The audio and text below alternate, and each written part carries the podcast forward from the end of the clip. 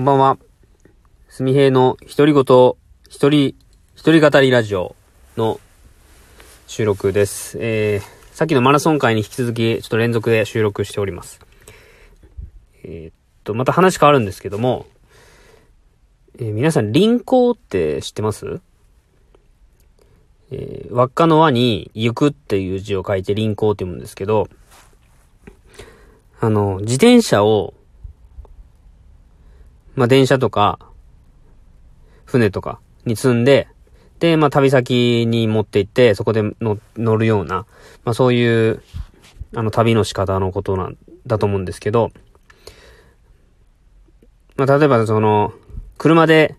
まあ、京都に行くでもいいですけど、車じゃなくて、自転車を、えー、近鉄に乗せて、まあ、僕は三重県なんで、近鉄の電車に乗せて、で、輪行っていうのは、まあ、自転車丸ごと乗せれないんで、自転車を分解したりとか、あとは折りたたみの自転車を輪行袋っていう袋に入れて、で、持ち運びして、で、現地でそれをまた戻して乗るっていう風なやり方なんですけど、どうしても旅に行くと、その現地での移動手段ってなかなかないですよね。で、アクティブな人ほど、まあ、いろんなね、その交通手段を使って現地に行くんでしょうけど、あの、僕の、こう、旅の仕方としては、結構、あの、歩き回るんですよ。だから、あんまり遠くまで行けないんで、まあ、電車乗り継いで行く旅も楽しいんですけどね。結構路地に入って、えー、路地にある喫茶店とかに寄って、えー、まあ、2時間とかやって、で、それで違うお店に行ってみたいなのをやるんですね。で、ただそれだと行動範囲がめちゃめちゃ狭いんで、まあ、例えばあの、まあ、バスの乗り換えとかが僕あんまり好き、好きじゃないというか苦手、あんまり得意じゃなくて、だからもうバスで行かずに歩いて行っちゃうタイプなんですけど、そうすると、地図上ではもう歩いて1時間みたいなところがあったりするとですね、タクシーに乗るしかないんですよ。1時間も歩くと大変やから。まあ、大変やし、回りきれないから。で、そんな時に、現地で自転車あるとめちゃくちゃ便利だなと思ってて、で、最近は結構あのそういう観光地とかだと、レンタサイクルが充実してて、昔は僕レンタサイクルのイメージってすげえダサい自転車で、レンタサイクルってこうバカでかく書いてて、なんか、まあ行政の事業なんか知らないですけど、なんか、乗ってると恥ずかしいみたいな感じだったんですよ。だけど最近は民間の人がやってるからか、なんかおしゃれな自転車とか、まあ、例えばあの、ロードバイクとか、ミニベロとか、そういう自転車をレンタルさせてくれるところが増えてきてて、まあ、全国じゃないですけどね、その、まあ、観光地と言われてる京都とか、まあ、大阪とか東京とか、その辺かな。そういうとこって貸してくれるとこ多いんで、まあ、それ使ったら、まあ、めちゃくちゃいいなと思って、えー、リンコンの話をしました。まあ、本来はね、自分の自転車を持っていくっていうのが醍醐味ではあるんでしょうけどね。まあ、僕はそっちの方が、なんか旅してる感があって、あのー、なんかいいなと思って、今んとこ僕そういう折りたたみの自転車持ってないので、まあ、キンキンではちょっとそれを言うのができないんですけど、ゆくゆくは、あの、なんだっけ、えっ、ー、と、ダホンとかだったかな？ダホンとか、ターンだったかな？とか、ブリヂストンとかそういうもののミニベロを買って、折りたたみのね、ミニベロを買って、輪行袋に入れて、で、さ、サクッとね、自転車に乗って、えー、まあ、滋賀とか、滋賀とか、あの、ああいう、ね、こう、風光明媚なっていうのかな？ちょっと今、慣れないかん、言葉を使いましたけど、そういう街に行っ、自転車乗りながら、景色を楽しみながら、えー、旅行、旅をするのが、僕は結構夢では、夢が、夢ですね。で、近々ですね、僕、キンキンで、あ、キンキンってよく使うな。口癖かな。あの、2月に、2月の11日の火曜日か。祝日で、僕、京都に行くんですよ。で、えっ、ー、と、僕も予定では10日のえ夜からもう京都に入っとこうかなと思って、バス乗ってね。で、11日は京都。で、12日も京都かな。で、13日は大阪。まあ、そのスケジュールで、えー、京都、大阪の旅に出るんですが、その時に、まあ、これはね、あの、まあ、ちょっとライブが大阪であって、まあ、それに合わせて休みを取らせてもらって、で、えー、まあ、大阪でライブがあるんですけど、まあ、どうせなら京都にも行きたいお店あるし、その辺、えー、喫茶店回ろうかなと思ってて。で、京都の喫茶店って結構離れてるんですよね。京都駅に、まあ、バス降りるんですけど、まあ、ホテルもその辺なんですけど、結構ね、鴨川の、まあ、いわゆるランニングコースとか、えー、まあ、なんていうのかな、あの辺のエリア。うん、あの、なんかわかんないや。あの、僕の行きたいとこは六葉社さんとか、えー、エレファントファクトリーコーヒーさんとか、井野田コーヒーさんとか、あの辺、固まってるんですよ。あの辺に行くのに歩くと、多分4、50分かかるのかな。まあ、バスとか乗り継げばいいんでしょうけど、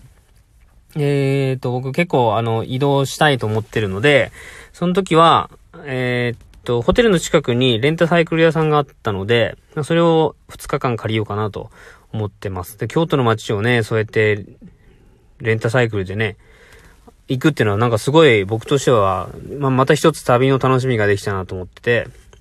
で、それで、まあ、ずっと、こう、10、えー、11日の火曜日回って、で、12日、12日の夜、夜が大阪でライブなんで、12日の午前中ぐらいは京都また散策して、で、その時も自転車使って散策して、で、行こうかなと。いうふうに思ってます。まあ、この、えー、大阪、京都のね、旅についてはまた、あの、ツイッターとかでね、僕多分つぶやいてると思うんで、また気になる方、見てくれたらいいなと思います。で、もう一つね、これはまだ明、確定ではないんですけど、僕はあの、徳之島っていう、鹿児島県の、まあ、離島なんですけど、えー、奄美大島のちょっと南にある、えー、徳之島っていうですね、島があるんですね。そそこに、まあ、今年行きたいなと思ってて、で、今計画立ててるんですけど、あれ行き方がね、フェリーしかないんです。フェリー、まあ、飛行機もあるのかな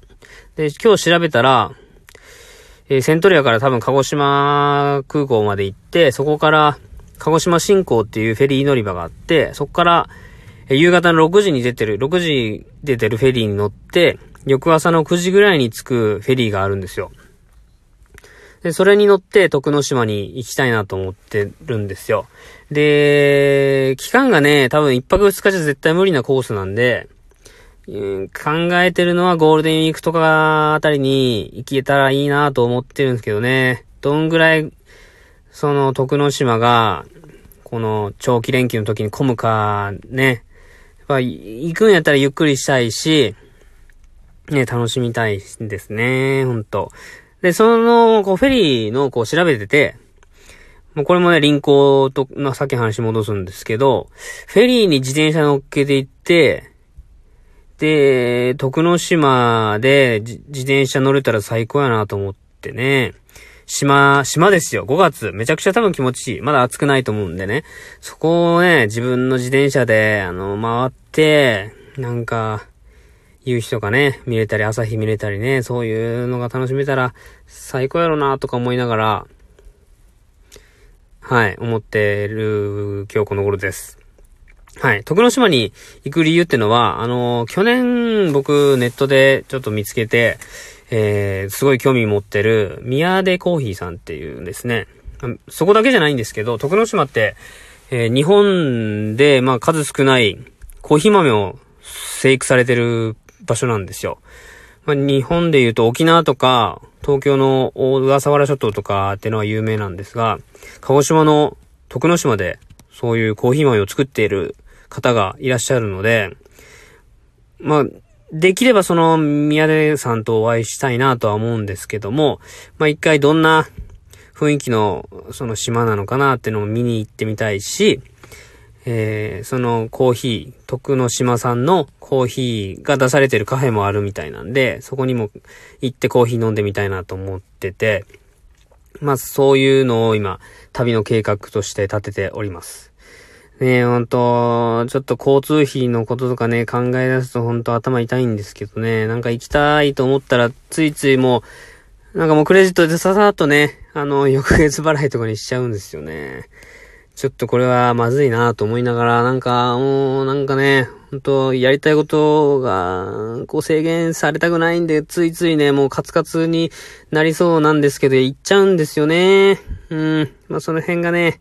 なんか解決できたらいいなと思いながら、はい、今日はそんな、